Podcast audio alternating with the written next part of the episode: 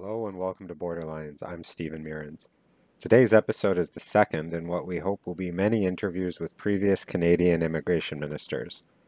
The first interview that we did, which was our last episode, episode forty-three, was an interview with John McCallum, the first immigration minister of the Justin Trudeau government. This episode is an interview with Chris Alexander, the last immigration minister under the Stephen Harper government. Minister Alexander served from July two thousand thirteen to November two thousand fifteen.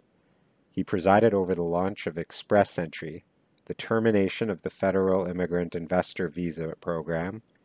He prohibited forced marriages and he introduced Bill C twenty-four, which lengthened the amount of time that permanent residents had to spend in Canada to become permanent residents, codified what counts towards residency for citizenship purposes, and provided for the ability to revoke the citizenship of certain dual nationals convicted of serious offenses.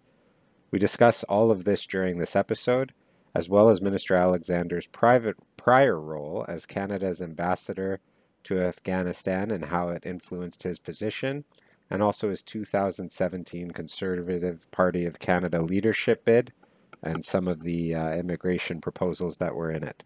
You can follow Minister Alexander on Twitter at, at C A L X A N D R. Once again, if you like this podcast, please leave a review on iTunes or wherever you listen to podcasts. You can email me at stephen dot mirens at larley dot com, stephen dot mirens at larlee dot com, or my co-host Diana Okonachoff at diana at mccraylaw dot com, diana at m c c r e a l a w dot c a. I hope you enjoy.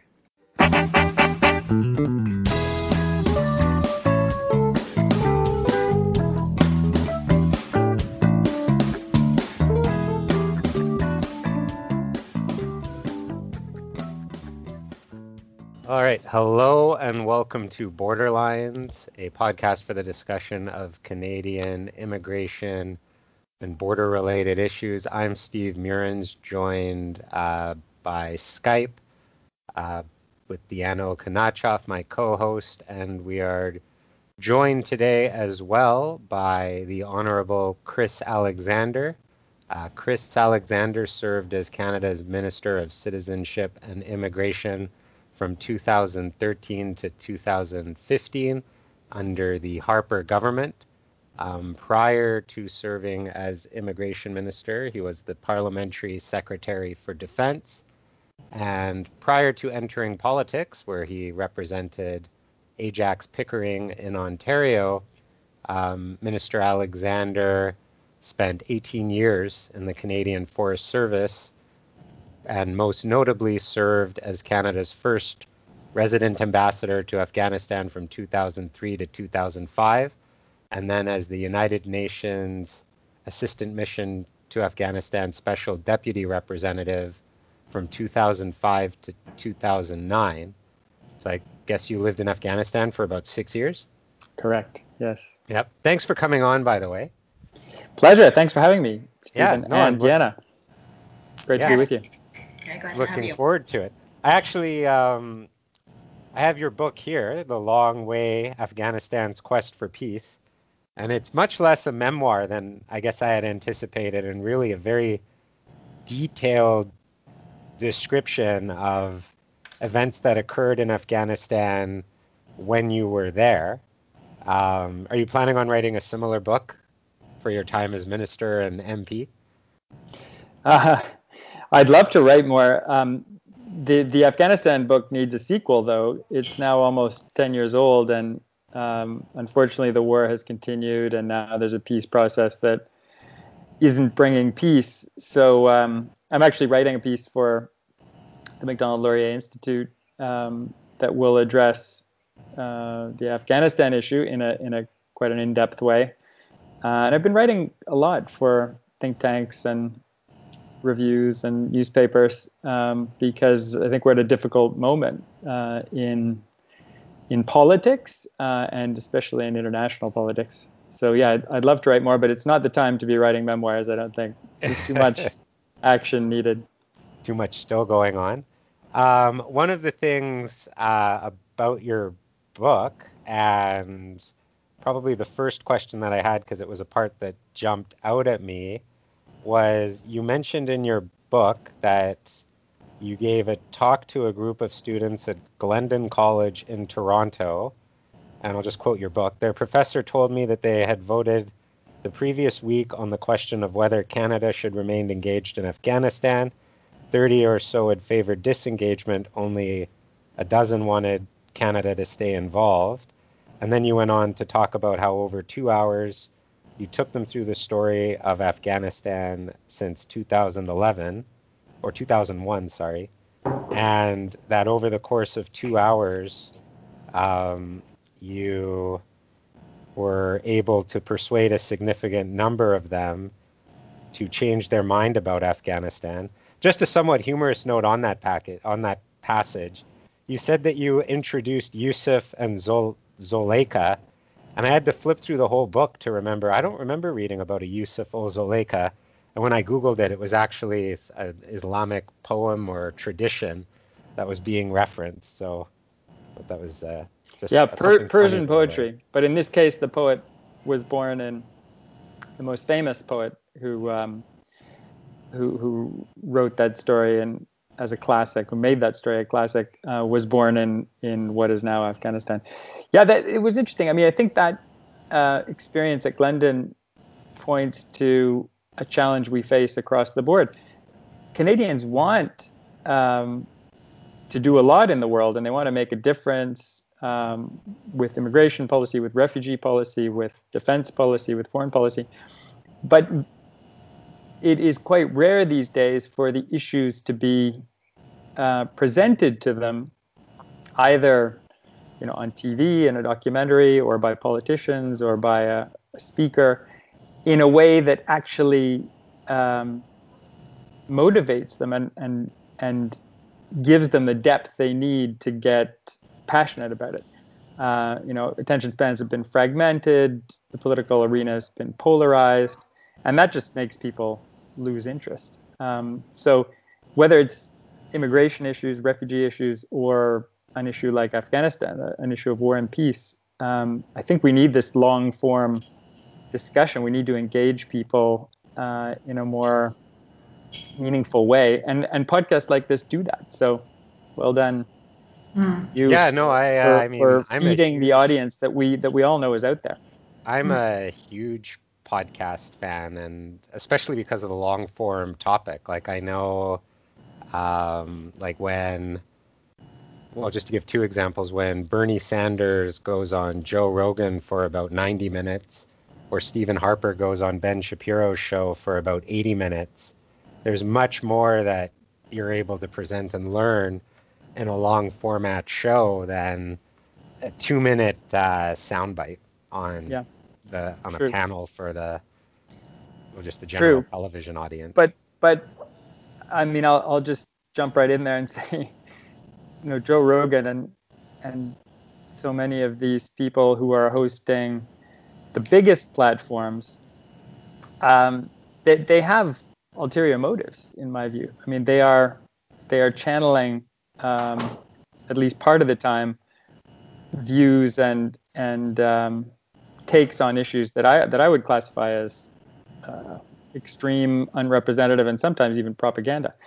Um, so, you know, I, what I want is is to see responsible um, hosts that are taking really truthful looks at difficult issues coming to the fore. Uh, and somehow the algorithms of Netflix and Facebook and YouTube and so forth are are not helping us in that respect so far.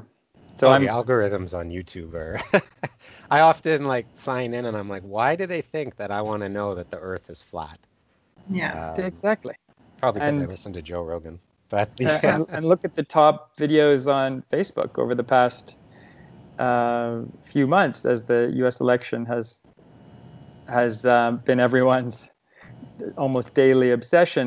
Uh, it was, you know, these right wing bloggers, hosts, um, who, you know, for the most part, and, and then a few on the far left.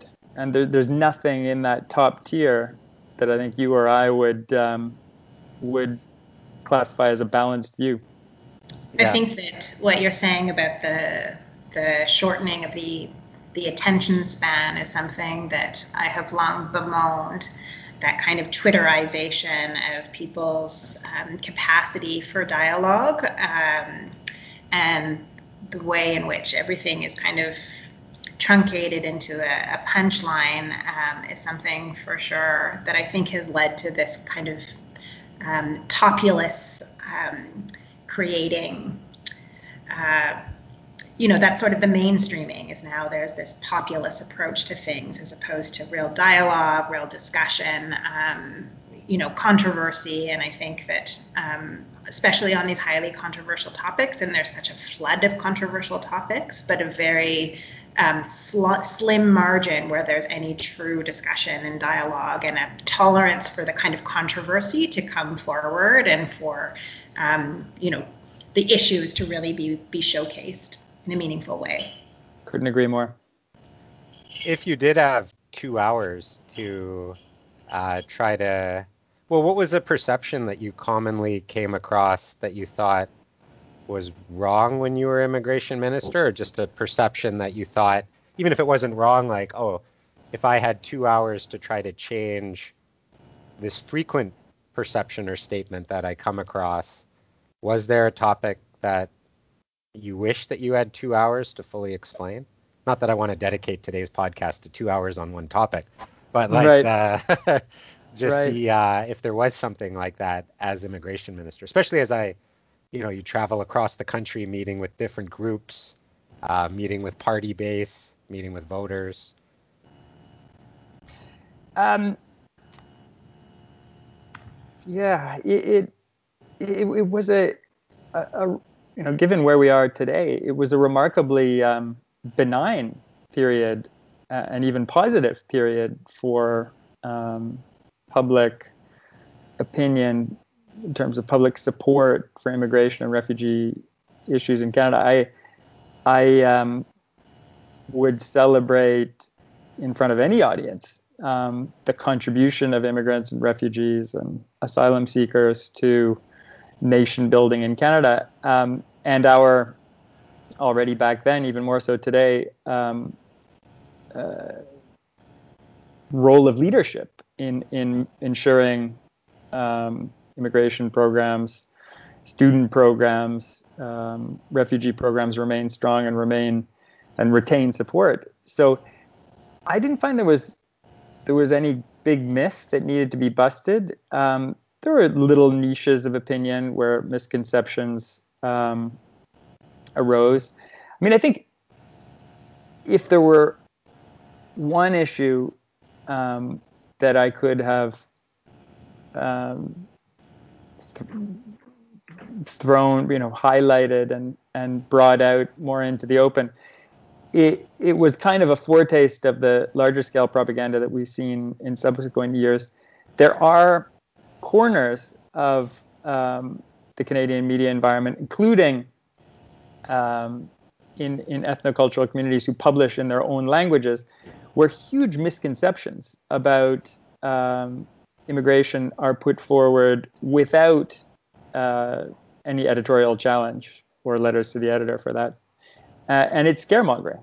You know, um, you, you will have a, a community or a group be told by someone whose word they respect for whatever reason that you're all going to lose your citizenship, or you're not allowed into the country because of this nationality or that nationality. And it wasn't true then, but it does a huge amount of da- damage um, to that audience when they read it at the time.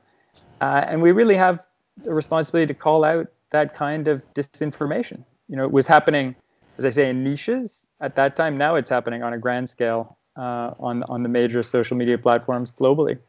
Um, and it still needs to be called out, obviously.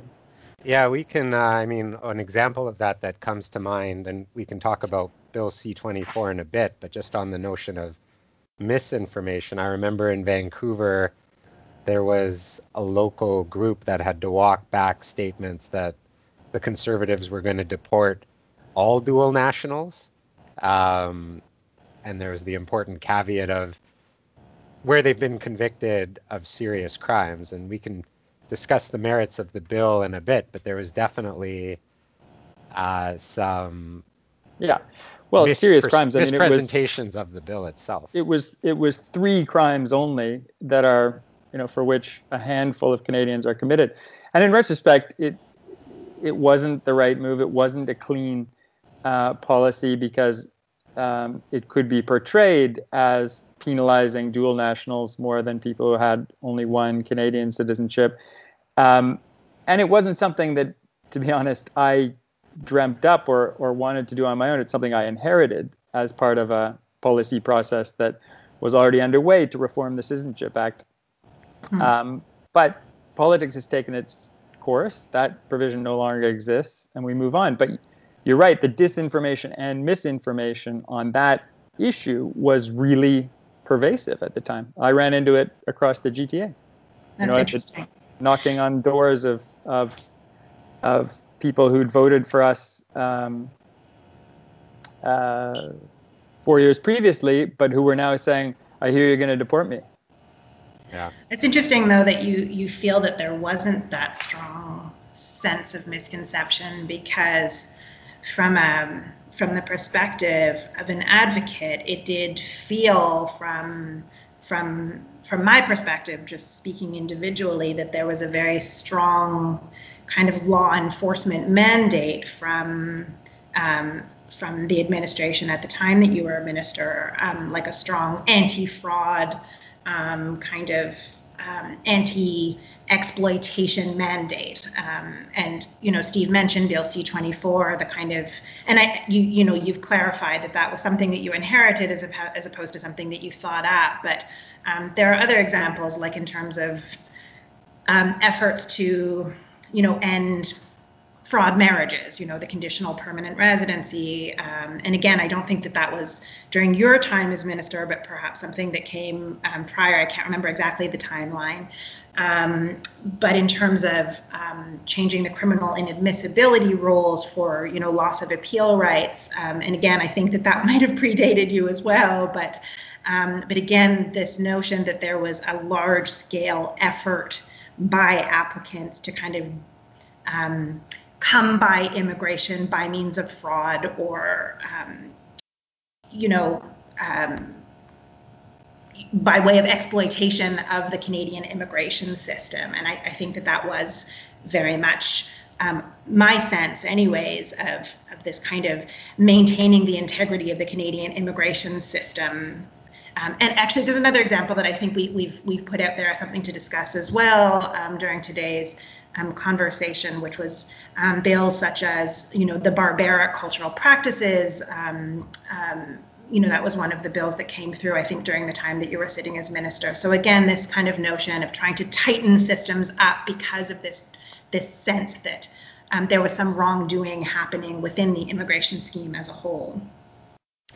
Well, I, I think, I mean, read um, or reread the the immigration Uh, and Refugee Protection Act, uh, most of it is about um, ensuring that rules and regulations are followed uh, and that fraud is prevented. That that's a, a, a focus for the department, for everyone in the government of Canada and in the provinces and territories who works on immigration every day, because our system is only relatively popular and supported by by Canadians, popular among and supported by Canadians, uh, because people have a fairly high level of confidence that the rules are being followed. Um, and I think, and I, I totally agree with that. Um, but there are those provisions that are already in existence, like there are the rules against misrepresentation, and there are the rules, that, you know, there are the criminal inadmissibility rules. It was just the idea of this notion that these already existing rules needed to be reinforced, that further prohibitions had to be put into place, was again like, um, you know, I never had a sense, um, you know, being a litigator mostly, that these rules were in some way deficient, that we had a system that wasn't capable of abuse or exploitation. Well, I, there, there I disagree strongly. I think standards rise over time, and our system, again, is strong compared to the U S one, because we've continuously reformed it and revised it and updated it um, to address fraud, but also then to welcome larger numbers of economic immigrants, refugees, and, and asylum seekers. Um, the United States hasn't reformed its immigration system in any thoroughgoing way since the nineteen eighties. That's why it's so out of date. That's why there are these millions of people who don't have status in the United States, who've become a political football. Um, you know, the world changes. We did not, I, I had, this was not on my watch just before, but we were part of im- implementing this. There were people, you know, educated, well-informed Canadians who argued before we put in place new policies to address human trafficking, that that problem didn't exist in Canada. Uh, and then we updated I R P A and other federal legislation, established specialized teams at the R C M P and elsewhere. And lo and behold, we found there was a human trafficking issue in Canada. Indeed. Uh, you know, people living uh, in, in, in, basically imprisoned in basements in places like Hamilton and being taken uh, to their places of work uh, a- almost, you know, in handcuffs. Um, and so discovering that issue, dealing with it, preventing it down the road was the right thing to do, in my view. And similarly with um, forced marriage. Uh, I mean, this is a, one of the Sustainable Development Goals under equality, uh, under women's rights, to prevent early, forced, and child marriage. Uh, and no, it doesn't happen very often in Canada, but we went across the country and met victims who told us, yes, it is barbaric. And lo and behold, there is a U N convention on practices that are tantamount to slavery that names forced marriage as one of those practices. Uh, if you listen to these victims, and this is something, you know, I'd invite all Canadians to do. Their videos, their stories are out there. Um, you you will understand that it's uh, a lifetime of living in fear, a lifetime of uh, having your will trampled, uh, a lifetime of rape. And so we tried to take action on that, as I think all countries should who believe in the global goals. Uh, unfortunately, we were willing to talk about this issue. Um, the current government and, and governments before us were not. And it's not the only thing to talk about in immigration, obviously. The positive story, uh, the story of openness, is the main story. But I think, um, uh, you know, good ministers and good governments have a responsibility to talk about enforcement and integrity, as well as uh, the upside economically, culturally, socially, the positive impact uh, of immigration, because the two are linked. Yeah. One of the, um, on the, uh, no, like on the issue of people who are in the system facing abuse, one of the um, questions that gets asked of pretty much all governments, including the current one provincially, is where the enforcement is on employers. So Diana works with a lot of caregivers where employer abuse is rampant. And I think right now, one of the major issues across the system is employers exploiting foreign nationals in exchange for job offers to support their permanent residency. Why, uh, across Canada and the United States, why do you think it's hard, or anyways, to target enforcement on the Canadian employers who are involved in abuse? Um, like, and this is something across numerous countries and levels of government. And I'm just curious, like, when you were in government, was the topic of more aggressively going after the employers discussed? Is it a question of the criminal burden of proof? Um, and to what extent, like, was this? An- well, yeah, the, the criminal cases need to be investigated by um, police and Uh, and other authorities that have that power, which um, which the Department of Immigration uh, uh, and Citizenship and Immigration, as it was when I was minister, does not have. But we did take action, um, and I think any government with um, a real mandate and the political will to make the system better should take action uh, to ensure employers are not abusing the system. I mean, we're, we reformed the temporary foreign worker program, uh, yeah. which had been subject to abuses. And, uh, you know, even countries, companies like the Royal Bank of Canada uh, went through scandals um, and investigations related to, uh, I would call it malpractice in that respect. Um, and we also reformed the caregiver program to try and ensure uh, that processing happened faster, that certainty was established, was, was, was a reality faster for those seeking their permanent residence, and to give um, caregivers more recourse when they were facing abuse. And now, I'd be the first to say there, there that, that was far from a panacea. There are still issues, yeah. um, but but um, these are issues that were very much on our agenda, and we weren't afraid to address, including with, you know, the largest and most powerful employers in Canada. Yeah. But I, I mean, going back to the the, the Barbaric Cultural, Cultural Practices Act, I think the biggest blowback about that was about, I mean, and this sort of returns us to the initial conversation about the, the lack of attention span of the of the general public, is that I think that the biggest sort of blowback about this provision was that it seemed to suggest that the barbarism was in some way connected to that culture. And I think that for a lot, the use of these kinds of titles for legislation for a lot really was jarring. And that was not something that Canada had typically used, where we were calling certain cultures or certain practices within certain cultures. And again, I, I don't think that there was large scale debate that forced marriage was something that, um, you know, that, you know, that rape was uh, something we didn't agree with, but to call that something like that, that's a Canadian value. And um, that this, that the culture was what was being um, critiqued here. I think for a lot of people that was, that was challenging, and that uh, I don't think that the Liberals were actually in opposition to the legislation in principle, but I think that they, um, that, that they were commenting that this naming was was offensive to some, and they, in fact, in fairness, have come forward with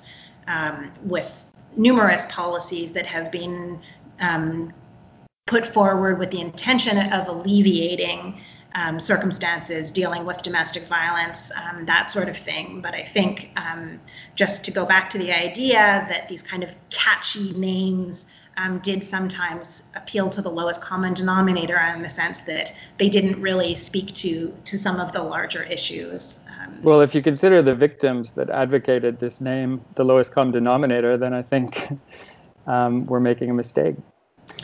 Um, that wasn't my suggestion at all. It's well, just, that's where the that's where the name came from. Uh, it came from victims, and their names are out there on the public record. Um, you're right. The, all the Liberals did was change the name of the legislation. But I think you'll also find um, they've taken no action on these issues. It is a Sustainable Development Goal to end forced marriage in the world. Um, I don't think you'll find a single Liberal minister or even M P who said anything about um, forced marriage in four years because they made so much political hay out of this, saying that it was a license for neighbors to inform on neighbors, to target certain groups, all kinds of populist slogans that were completely untrue. Um, and my view is that this shouldn't be political. Uh, there should be cross-party support, universal support in Canada for protecting people from practices like forced marriage. Uh, and again, the the whole the, the use of the term barbaric wasn't something um, I personally dreamt up either. I'm sorry uh, that it became politicized, but uh, this came out of partisanship. There was a time um, before I was minister when, in the House of Commons, Conservatives had been challenging uh, Justin Trudeau to use the term barbaric to discuss truly uh, ugly, violent practices, and he had refused to do so. Uh, and so some on our side thought it was politically expedient using this term, um, you know, unless we get the job done, uh, and protect people, particularly women and girls, from these practices, and improve our immigration system and take the abuse out of it so that it enjoys public support, so that uh, we can continue to be an open uh, and progressive country on all of these issues, then it's a mistake. And, and I'm, you know, I, I'm, I, I, I regret that uh, that issue led to so much misrepresentation and um, uh, and, and such, uh, um, you know, populist um, misconce- misconceptions back in two thousand fifteen, long before Donald Trump and Brexit and the other uh, waves of populism that we're now uh, struggling to deal with washed over us. No, I've come across forced marriages once or twice in my practice on applications that I've been involved in, and I felt sick to my stomach when I realized what was going on and withdrew from the files. It's yeah. awful. And I did find it, I, I found it interesting during the whole debate that when the Liberals did take power, they only changed the name. Like there was never... Uh, they, there was no revision to, I think it also dealt with underage marriages as well as yes. forced marriages. And yeah. there were no revisions to the uh, criminal code on that. I don't believe the portions of the act involving polygamy were ever brought into force, but I R C C does prohibit polygamy as a policy right now. No, they were and brought into t- force, and the first um, convictions took place in British Columbia. Oh, okay. I stand corrected. The use of the uh, like among, it was just in- among Mormons, uh, you know, which yeah, oh, and bountiful uh, B C. Yes. It's interesting also from a um, the division that the word barbaric caused, and that term itself. Like I remember, oh, way back before during the Martin government when I was involved with the Conservative Party, Senator, well then Mayor of Vancouver, Larry Campbell, said that the Conservative Party were barbarians at the gate. And I remember amongst like my conservative circle, people just fuming about the usage of the term and calling mm. the notion that the Conservatives represented some sort of a barbaric threat. Like there is something about that term. I guess uh, in my view, that's why we we haven't resorted to using oh, these kinds lose. of... I don't know. Have you lost, lost me? No, I think we lost Chris. I'm still here. I can oh. hear, hear and see you. Yeah, me too. Oh, okay. This you okay? Yeah. I, okay. Oh, I mean, I can't. Oh, there you're back. Okay. Okay. Um, that's why I guess in my view, um, and this was the comment I was making about the titling, is that that's why in my view, there is a benefit to those neutral terms of the bills, is because it doesn't engage in that pettiness in terms of the names. We don't get lost in those kind of inflammatory debates. And, you know, I think what you indicated, Chris, was that that was something that was, you know, a strategic decision that perhaps was misplaced at an earlier point, and that, you know, um, in your view, didn't have the result that was hoped for, you know, and um, and that perhaps, you know, it is kind of a more Canadian ideology to kind of stick with neutral terms, stick with the what is the content of the bill, and let the the content be hashed out in in Parliament, rather than the more kind of American style naming, the more American style Uh, sort of Twitterization of the bill naming, where we can kind of lose the plot because we're focused on these inflammatory words. Well, I don't think we, um, as the government of the day, ever lost the plot. We were focused on getting something done. Uh, the most Canadian approach to these issues, I think, is is to take action. Um, the United States, not doing very much about forced marriage, disastrous immigration policies, uh, historic low in the refugee policy. Uh, we have taken action, um, yeah. as I say, to reform our system continuously through the eighties, nineties, and into this century. That's what we should be doing. And I don't think the labels really matter here. Um, what matters most of all is is is getting the job done.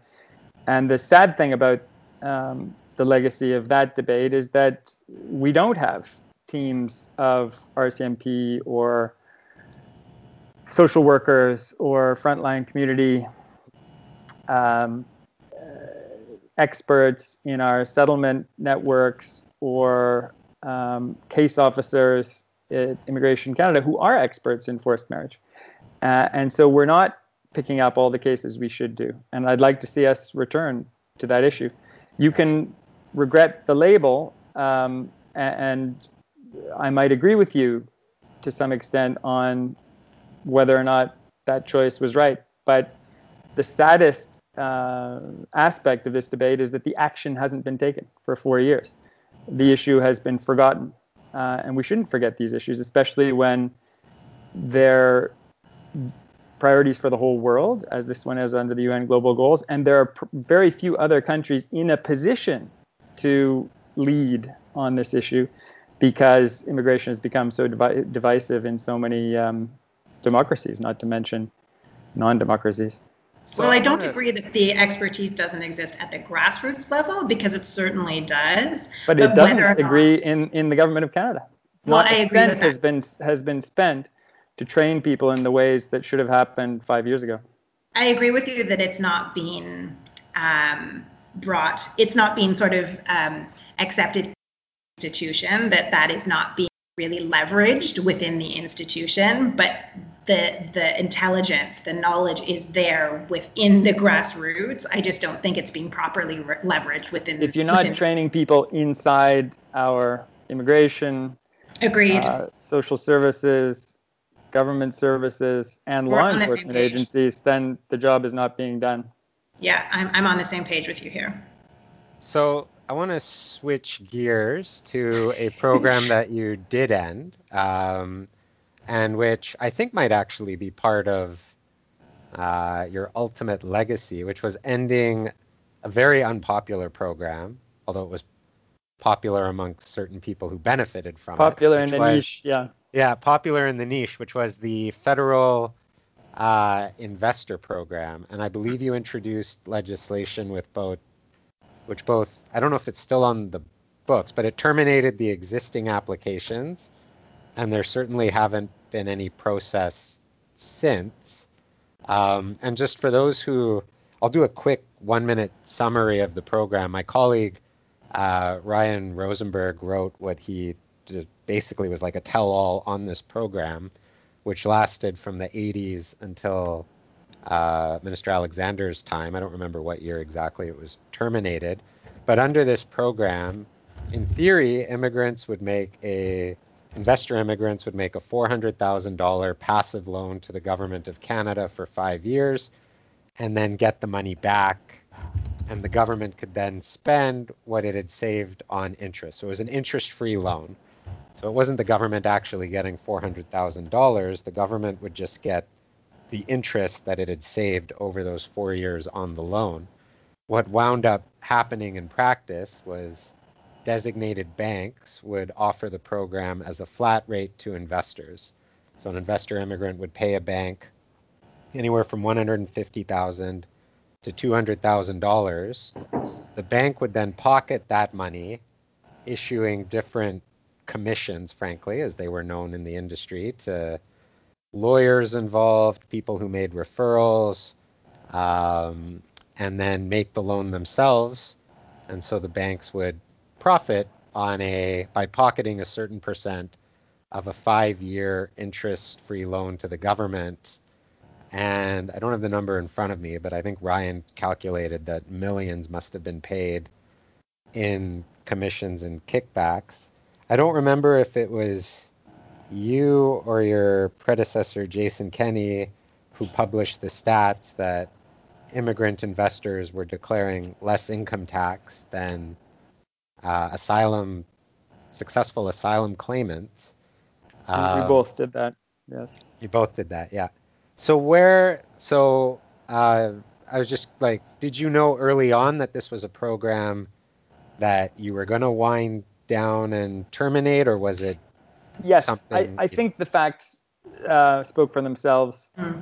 All by the time I came into office, there, there'd been a lot of independent research done, think tank work, academic research, um lawyers and experts like yourselves, I mean, there are differing views, but there were some who were clearly uh, of the view with lots of um, facts and uh, confirmed stories to back their views up, who, who felt that the program was no longer fit for purpose. Um, and, and again, it, it was a classic example of a, a program that was cutting edge for its time in the eighties and nineties when it came into being in two different forms, um, but which had outlived its time and its purpose. Uh, when we started, it was the first investor program anywhere in the world. It was unique, it was sought after, it was prestigious. By the time we shut it down, there were dozens of other programs around the world, including the United States, most of them with big problems, subject to abuse. And it wasn't uh, sort of capturing a category of of uh, economic immigrant, investor immigrant that um, that that Canada wouldn't um, wouldn't be able to attract by other means. And, and I think that, but I think the the main issue here is is um, is one of principle. It's very hard to design a program. Mm. Uh, I have yet to see one that is successful in this respect, where you're essentially attaching a price to permanent residence and ultimately citizenship of your country. It's going to be subject to abuse. Uh, and yeah. I don't think any of the jurisdictions, big or small, around the world that are trying to do this have had great success. That's why we replaced this program not with another big updated program, but with pilots to try and, and the current government has continued to pilot different approaches to see if there's one that might work.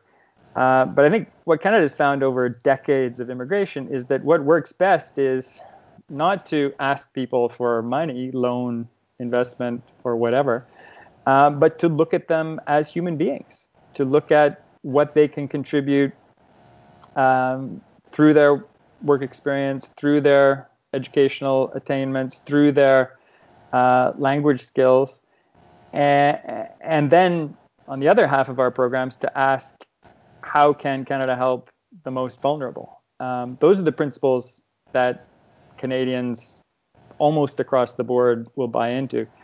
Um, and I think this uh, is a really hard portfolio for somebody who hasn't ever turned their mind to the policy question to get their head around, because I, I totally understand what you're saying, but from the perspective of somebody who has always been a self-made person, who has never really held a nine to five job, who's never been employed by somebody else, who's always made their own businesses. For them, it's very astonishing that they haven't got a clear avenue to permanent residence, but to design a program that's not a buy a visa program um, that isn't going to be subject to exploitation. Like, I can understand from the perspective of a policymaker that it's almost impossible to design one that isn't a complete disaster. And so, um, you know, it's a really hard one to think through. Like, how do you how do you create a program that attracts those really genius people that are going to create amazing businesses, but not create a buy a visa?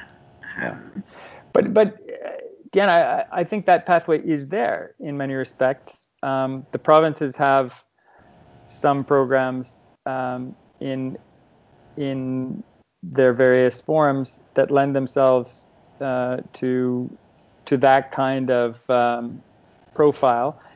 Uh, but also, this is a country that is eager to attract investment. You don't have to be a permanent resident to or, or a citizen to invest in Canada. And if you make that investment, uh, you can, especially under today's rules, pretty much certainly work for the company that you own here as a temporary uh, foreign worker. Oh, and once you've done that, huge, it's a huge gray zone. Yeah, no, it's, it's uh, not a gray it's, zone. It happens all the time. No, but it's um, it's one of those things where it comes down to the individual officer's interpretation of self-employment. And there's now whole pages of guidance on the I R C C website to try. I think actually what you're describing is the intention that yeah. um, people yeah, had but, when but they created think the of, program. Think of the I R C C officers. They have to dif- differentiate between people who are setting up bona fide businesses that are really making money, really innovating, really employing people, and shell companies that are just there to give people the excuse to apply. Mm-hmm. Yeah. Um, oh, no, and the, and um... that's, you know, that that that's comes back to the earlier issue we were talking about uh, of of fraud and abuse. But if someone really, I have, I have, I, and I've been around a lot of these cases, hundreds, maybe thousands. Uh, I have not heard of any bona fide case where someone invested, wanted to work in the business that they'd set up, bona fide business, and were not allowed to work. Um, and if they're if they're able to work, then they can compete under Express Entry and the uh, provincial programs, and they will have to compete. But yeah. There's a pathway there. So um, it's um it's self-employment not counting as experience under the Canadian experience class. So where it becomes this huge gray zone is if you incorporate a company and work for the company that you incorporated, are you self-employed? The I R C C website has pages now of guidance on this, and basically the answer is maybe. Yeah, well, exactly. But that's the thing. Uh, I mean, I'm talking about businesses on the scale of what the old investor program was asking. If you if you make a five hundred thousand dollars or one million dollars investment in Canada, you can start a franchise. You can start a oh, business. Oh, yeah, it's the figuring out of the, the transition to um, permanent residence that becomes complicated. Yeah, if you're um, just putting down self-employed, uh, then your chances aren't going to be great. But if you're putting down, uh, I'm the C F O of X Y Z software company, or I'm the um, chief researcher of an A I company, um, or I'm uh, running a warehouse in Surrey that employs fifty people, you're going to be considered differently, and, and you'll have you'll have a chance. Yeah, I think it's. Um... I think where it happens just in practice is a lot of people skirting that gray zone by not clicking self-employed in Express Entry on the basis that they've incorporated, and possibly, as per the I R C C website, it obtained a C R A uh, uh, letter trying to confirm that they aren't self-employed. Yeah. It's um, but, but, but it kind of gets I to mean, the issue of like the how something goes. How something is going down at the officer level in practice.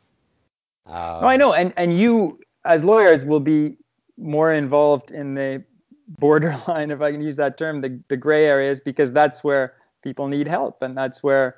Um, but there are, you know, if if you set up a company that is a, you know, federally or provincially incorporated, you are not self-employed. You're employed by that company.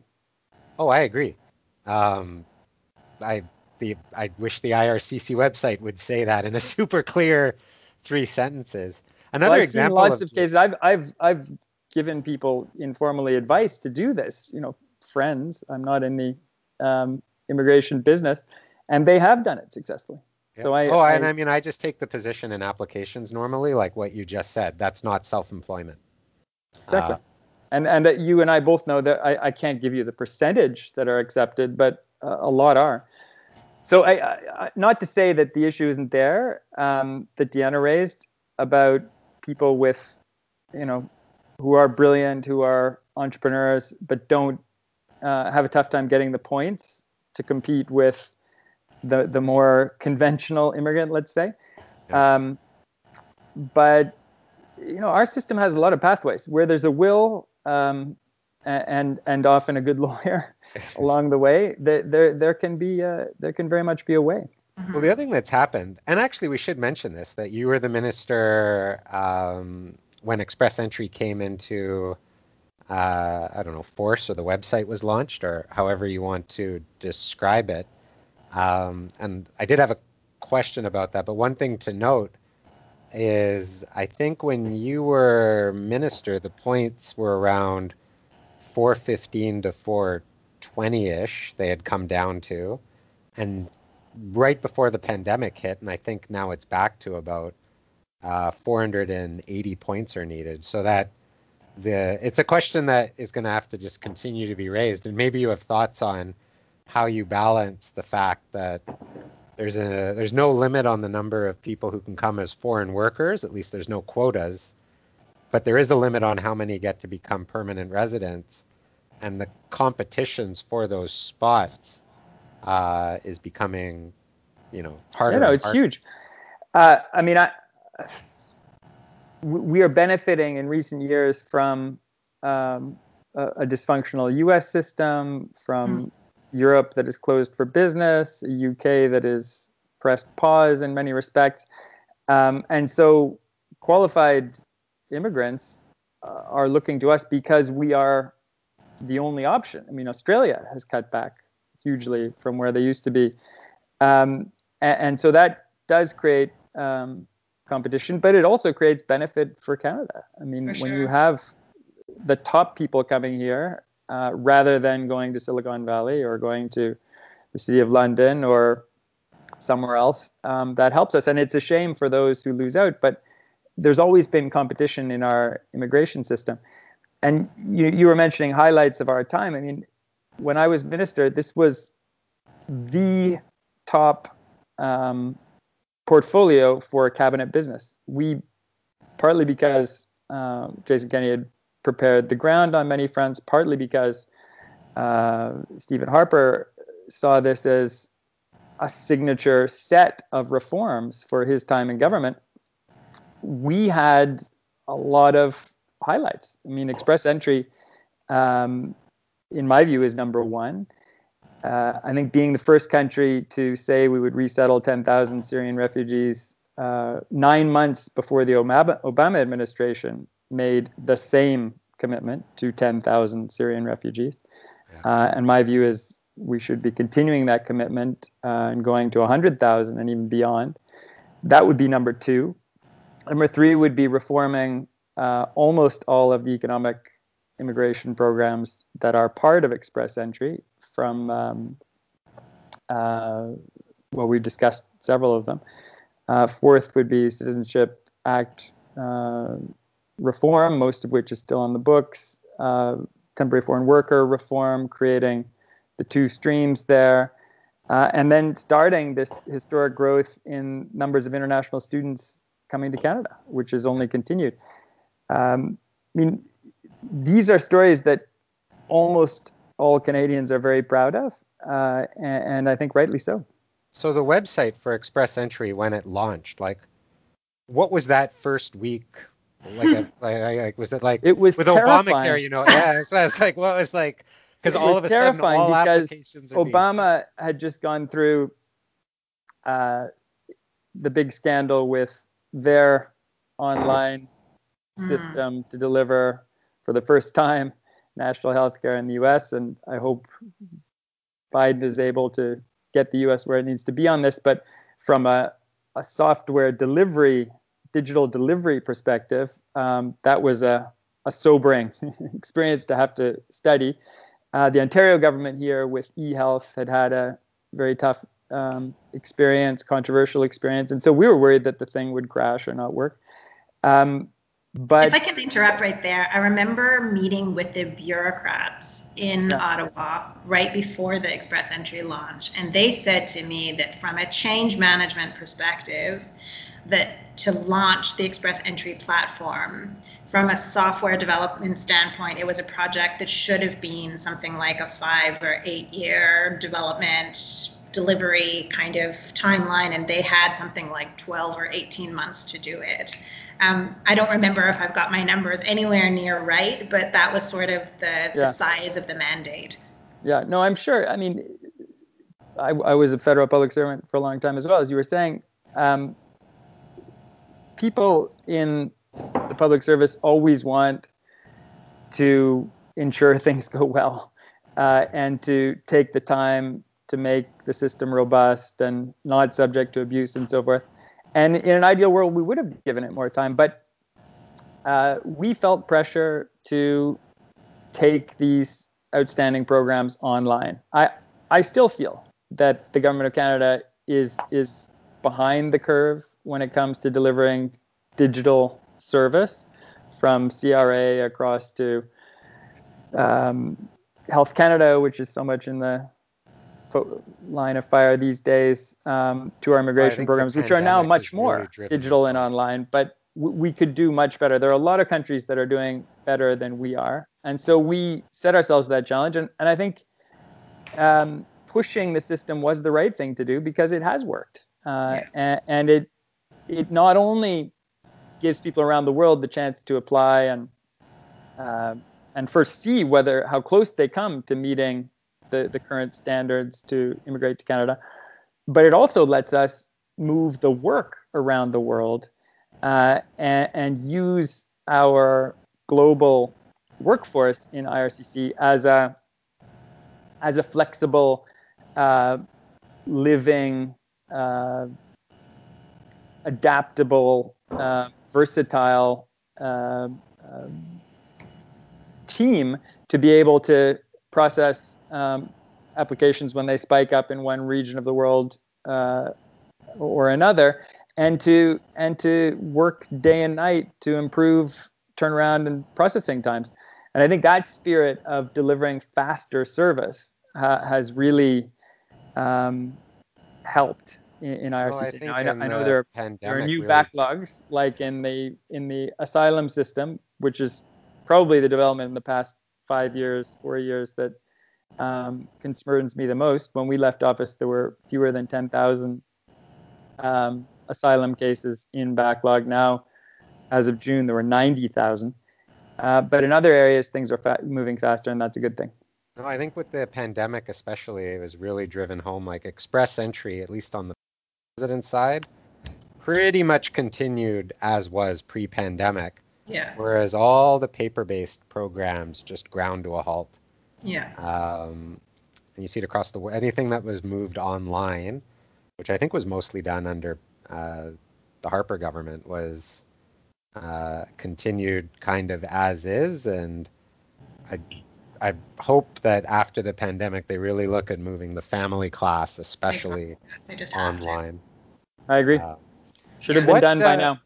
Yeah. yeah. Um, so one thing that when I told people that... Uh, you were coming on, the universal question that everybody wanted to ask, and I say everyone, like it was more than, you know, the handful of people who I like, was chatting about possible questions with, but like um, every, like, and I think the immigration lawyer community was really curious.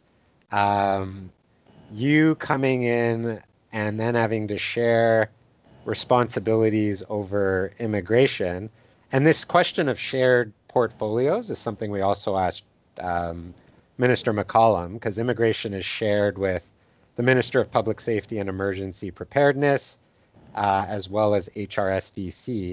And just the fact that one service, we'll call it, is divided in three ministries presents its own challenges for the immigration minister to leave their mark.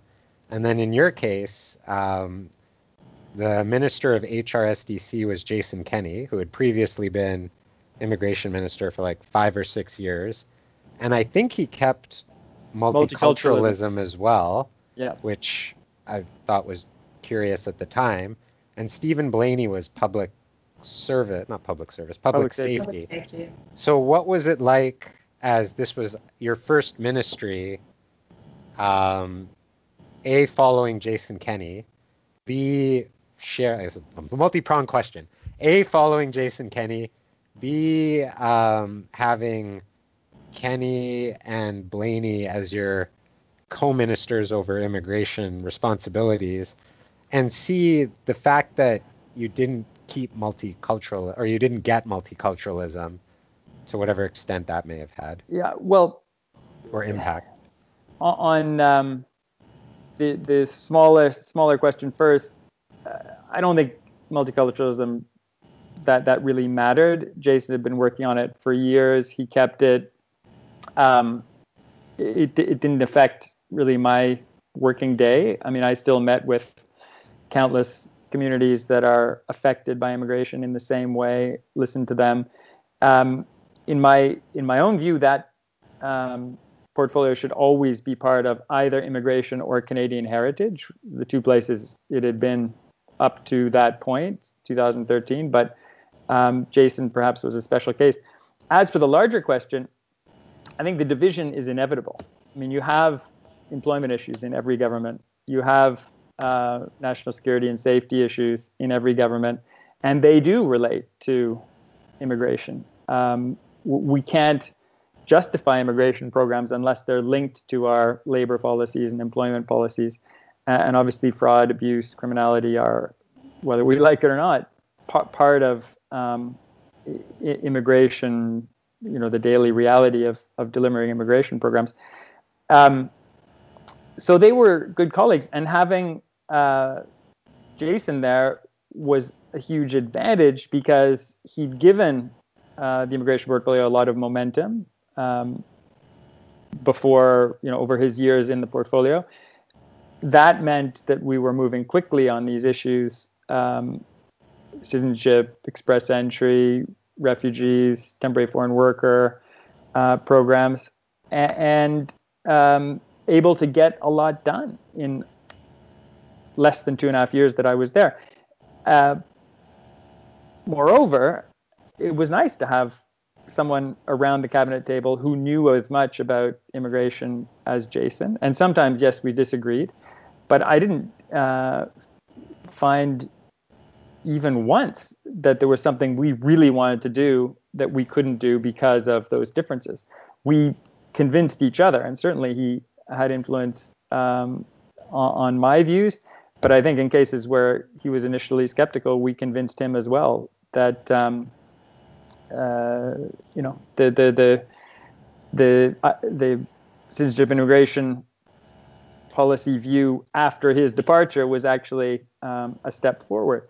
And, and so that meant um, we got a lot done in cabinet, and we got a lot done as a government on these issues. And, and I think it stood Canada in good stead. Um, you know, unfortunately, the migration crisis in Europe overshadowed the election where we lost, but it also signaled that um, these issues were going to become targets for populists on left and right, Um, for propaganda uh, from beyond our borders. Uh, but by having a system that was really supported by all major parties and in good shape in terms of the amount of reform that had taken place, I think that's insulated Canada to some extent from having immigration as a hot button divisive issue. Um, and that's because the government of which I was a part made it a pretty high priority all through our time there, and we went out on a high note, in my view. Yeah. One of the things um, Mister McCallum had said was that when he first became minister, he had uh, more leeway, and that uh, P M O, I guess, started to get more restrictive as time went on, and when he was minister. Did you find any direction one way or the other when you were minister? Was it pretty consistent? No, I mean, th- there were some issues, as I as I mentioned, that we knew that were already in train, that we knew we needed to keep working on. There are others that came up over our time in office. I found we had nothing but support. You obviously have to consult those two other major portfolios every day. You have to stay in touch with uh, both P C O and P M O in every portfolio. But I found the center, as people call it, to be very receptive over the time we're there. As long as we were doing good work and putting forward credible proposals, um, there was support. And that's why we took so much through cabinet and got so many programs reformed or launched for the first time. Uh, the one thing that frustrated me was really something that I know is is is is um, a feature of life for every government.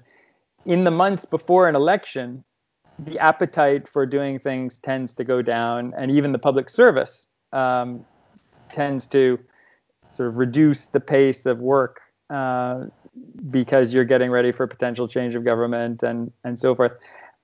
I wonder whether we don't go a bit too far in that respect in Canada. I think the business of government needs to continue. And yes, when power changes, new people are in charge, but I think we need to maintain that tempo of good policy work and good operational implementation uh, up to, right, through, and, and after elections. You probably see it as well. Um, I think there's we're a bit overcautious on those fronts, and And uh, yes, P M O people going into elections start to worry about everything, and sometimes um, they can't see the forest for the trees. Let's put it that way. Yeah.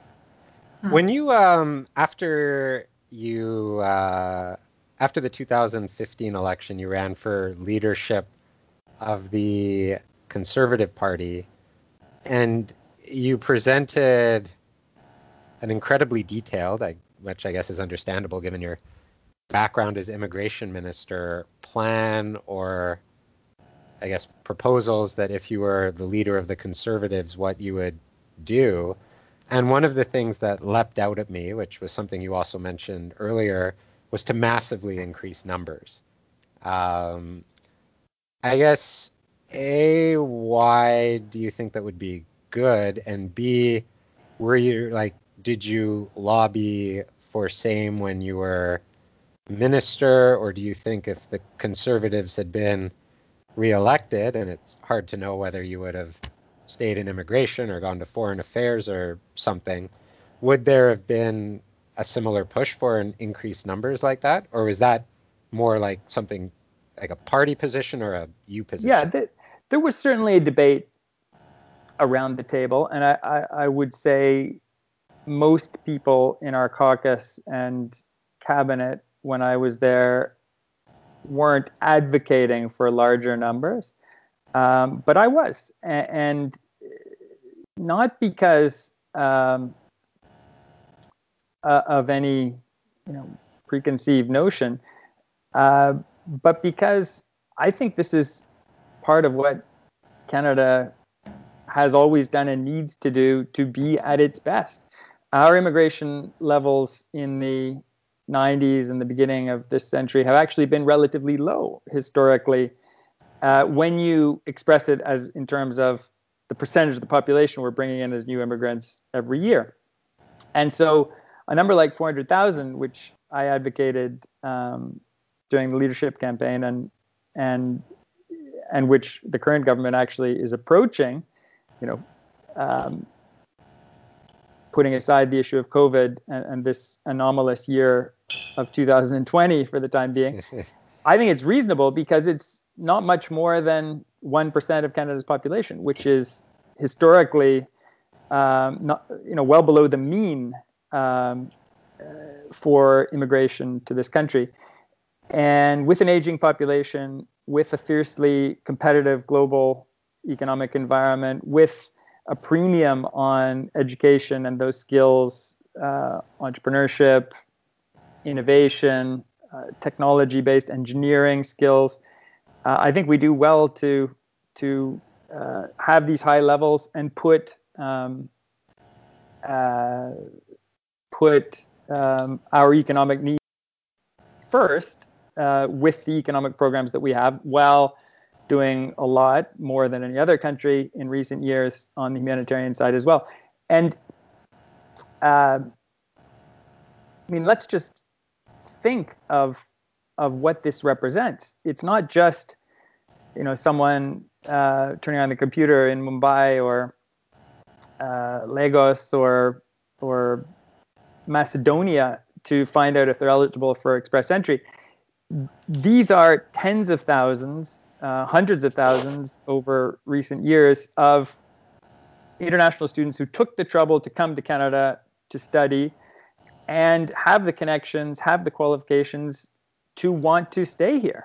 Uh, and we're letting them stay as well. Um, they are, you know, outstanding. It's an outstanding model for that's energizing our economy, our cities, and many, many sectors. Uh, and sure, there's a debate about this. I think in the wake of a tough economic period, there will be more debate because Canadians have more confidence in their immigration programs when the economy is strong, and in the wake of COVID, the economy's uh, looking yes. peckish and yeah. and and uh, and obviously lumpy, and and uh, some sectors are really struggling. So there will be debate, but I think we need to take a long-term view uh, of these issues. Um, and uh, when you look at the contribution of immigrants, when you look at um, the reputation and credibility that this adds for Canada around the world, the connections that it makes for us around the world. Uh, I think it's an extremely um, positive story. And I, you know, I didn't come anywhere close to winning that leadership campaign, but I'm very proud to have been a conservative candidate. You know, I didn't have a seat. Um, I, unlike the lead, the people who got the most votes, um, I'd had an unpleasant experience in the two thousand fifteen election, but I'm proud to have been an unrepentantly, unambiguously pro-immigration, pro-trade, uh, pro-diversity, uh, pro-new economy, innovation economy candidate, because that's, I think, where Canada will ultimately go, uh, and where a next Conservative government will need to take the country. Yeah.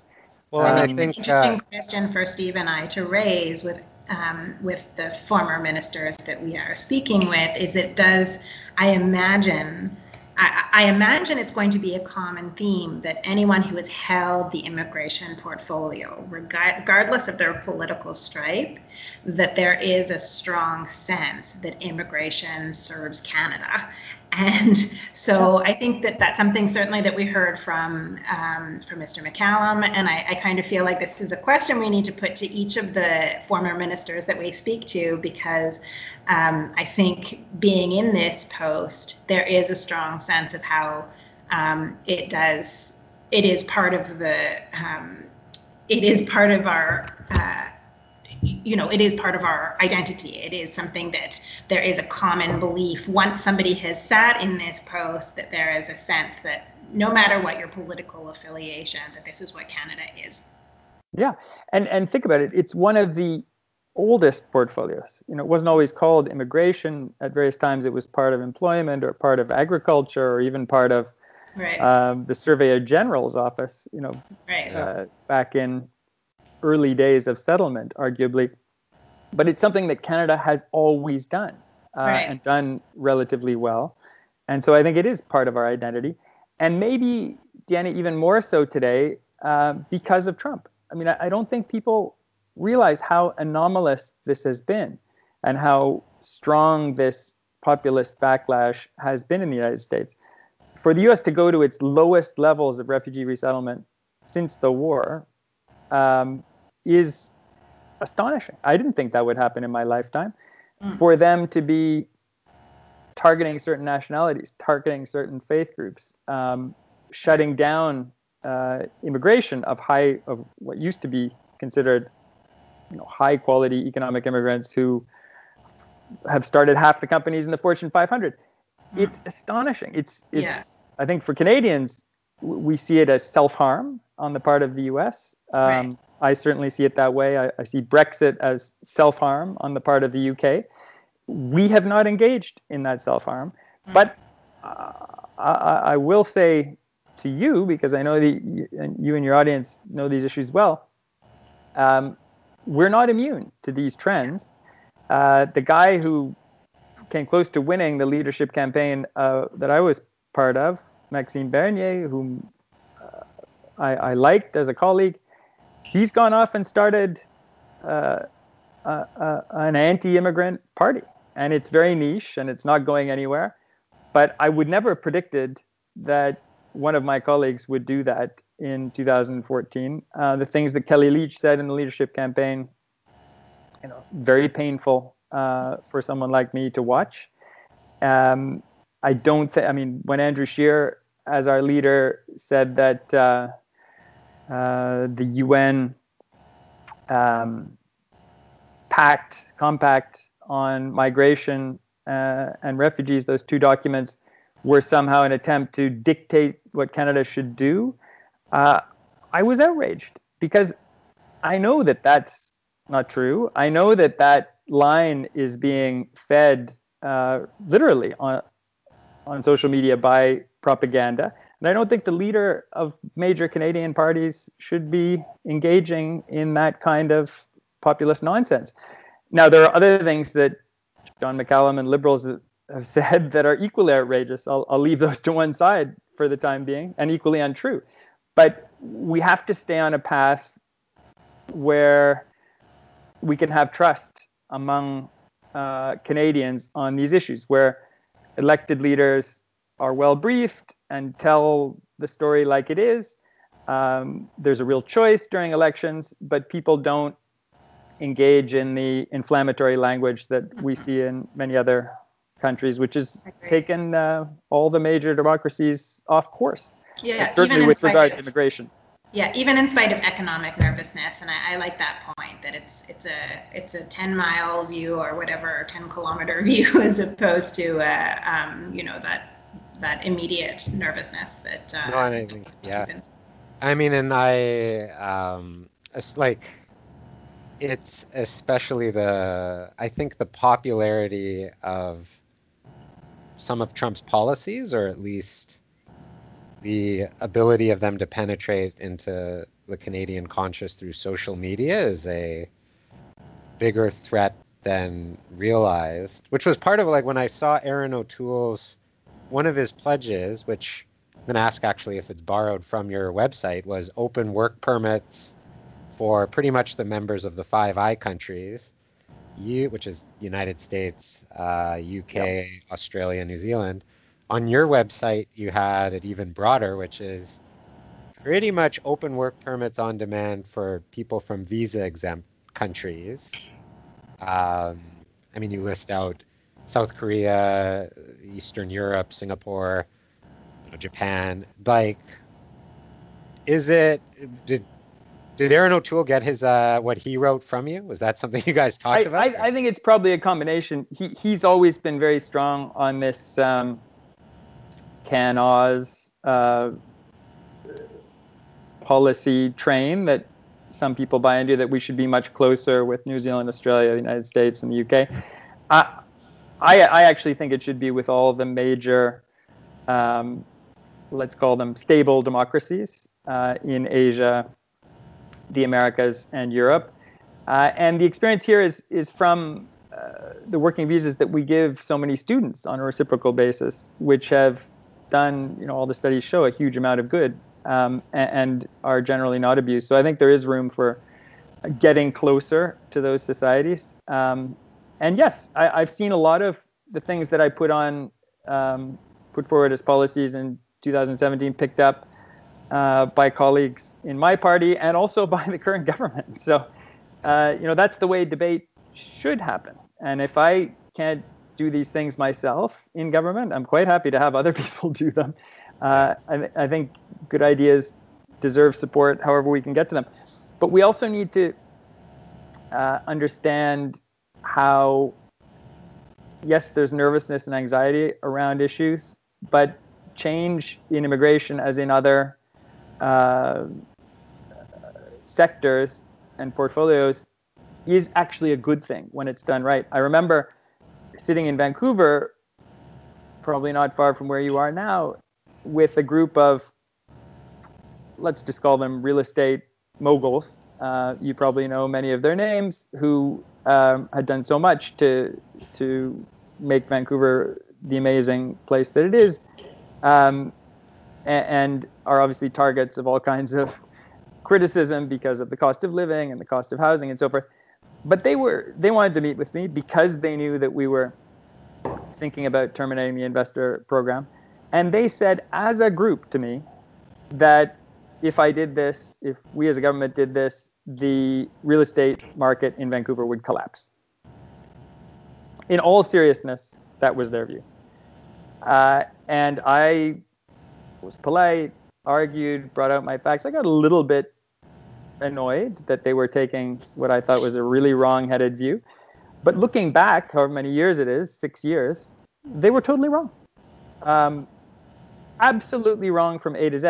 And so it's easy to scare people about change in yeah. immigration, refugee policy, and so forth. If it's well done, if it's based on research, if it's good policy, it needs to be done. The scary thing is not to change. The U S yeah. got Donald Trump because Obama, George W. Bush, his father, Clinton, no one since Ronald Reagan, and even then uh, the reforms weren't didn't go as far as they should have, has succeeded in reforming U S immigration. And that's created huge problems. Uh, out outdated programs. You know the family situation there. Um, this large population of of um, dreamers and other uh, out of status, we would call them in Canada, people who who who, who don't have a pathway to permanence, um, and that should never have been allowed to continue for so long. It's one of the the the the, the greatest tragedies, I would say, of of American politics over the last um, several decades in our lifetimes. No, I remember the hyperbole over the investor program. I think there was also a lobbyist group that was formed to try to allege that closing the investor program was racism, um, which was just a, like, yeah. I mean, I think, well, it those, speaks, those cards, I think just saying that speaks for, like... Those cards get played, unfortunately, too often in immigration policy debate, especially online on social media, and, and we really need to... I mean, yes, there are... There, there is a racist history. Um, I mean, racism still exists in Canada, it, you, including in systemic form. I accept that. But the policies that literally in black and white, uh, on paper, excluded certain groups, uh, and for many decades excluded blacks, among others, South Asians, Uh, from Canadian immigration programs, that's a long time ago now. That's before any of the three of us were born. Uh, and our programs, thankfully, are open to everyone. Uh, and we get large numbers of people in almost every category from every continent and almost every country on the planet. Um, we just need to to do it well. And at the same time, uh, you know, deepen The, the the the culture of diversity that we have in this country, so that people know more about each other, uh, their experience, their country's experience, their cultural experience. Um, that's what makes being a Canadian exciting. You know, living in communities where you are the neighbor of someone who had a very different experience from you before they came here, or whose ancestors had different experiences. Um, and we know we can make it work, but it takes trust, tolerance, and dialogue, not um, hot-headed rhetoric and populist slogans. Another question, um, and I'm just bearing in mind of the time, um, but one uh, more question that we asked uh, Mister McCallum as well, and which I think we'll ask everyone was, or all previous ministers, was your approach to... when you were approached by M Ps or members of the public to intervene on specific files, and how you decided when to help with a minister's permit and when not to. That's very simple. We did very few ministerial permits. We put these cases into the hands of uh, the professional public service, and we found, you know, as any M P's office phoning up the call centers um, that serve them uh, nationally, that we got the best service that way. If you put out the message that the minister can get you to the head of the line or get you better service, then you're creating um, problems for yourself and undermining uh, what is ultimately a rule-based system that ought to serve everyone equally. Um, and so, you know, the case of uh, Alan Kurdi, for example, who, who never applied to come to Canada, but whose relatives had applied. Um, that was given to me uh, by a Vancouver area then M P um, in the House of Commons. It went to my staff and then into the part of the department that was working on Syrian refugees. And our response was, if that fa- if your family wants to come to Canada, you need to apply for this program, not that program. Uh, and the family was on the way to doing that when uh, when tragedy struck. Uh, and unfortunately, it was the the uncle, um, not Alan and his parents themselves, who were part of the application at that stage. But um, I wish, uh, you know, the, the saddest part of my time as minister was not uh, just the tragedy of Alan Kurdi losing his life. It was seeing Um, Syria go up in flames, a genocide happen, and the largest uh, forced migration of the post-war era uh, occur on, a, on our watch. Um, in our lifetimes. I, I really regret that the international community did not become more involved in Syria to prevent uh, that suffering. And I'm glad we um, did more than other countries, including the United States, and continued to do more under the current government. I think we need to remain focused on these issues. Yeah.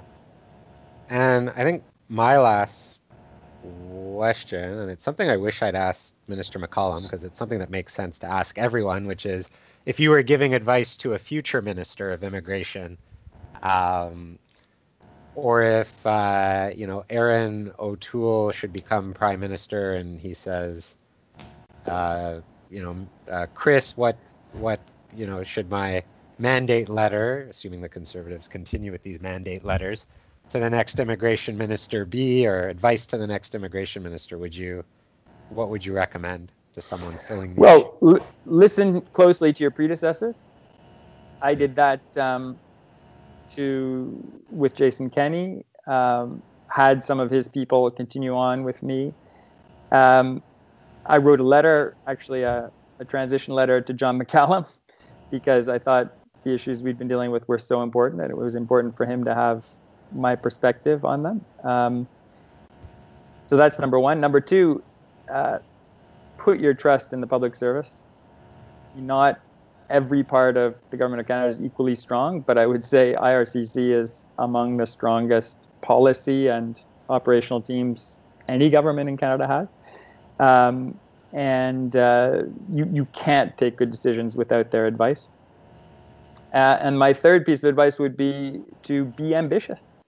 Um, we we don't have much time ever in a portfolio as cabinet ministers.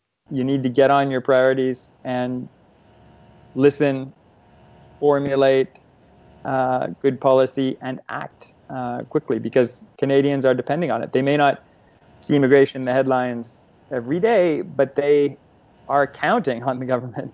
To be These days, they maybe do see immigration yeah, in, the, well, in the headlines every day. Yeah, uh, and as you said, whether they do or not, they feel they're, the they're counting on this on this work to continue. How much right. notice did you get when that, or does a minister get when they're going to become a minister?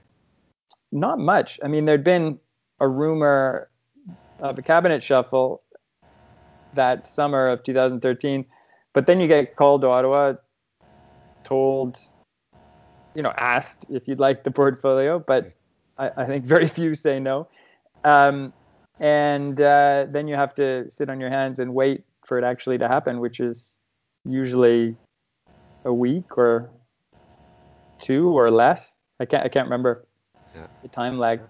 Um, so you don't get much notice. And, and obviously in that time, you can't do anything to prepare. You can't talk to the public servants. You just, uh, on the day you're sworn in, you show up and say, where are the briefing books and how much time do you have? I remember very late nights. Um, and, and for me, it was relatively easy because I'm interested in these issues, and I'd been a federal public service, you know, work servant, worked in a deputy minister's office, worked on international issues, and immigration is is one of those uh, portfolios that's part of our of our global um, our global et- effort.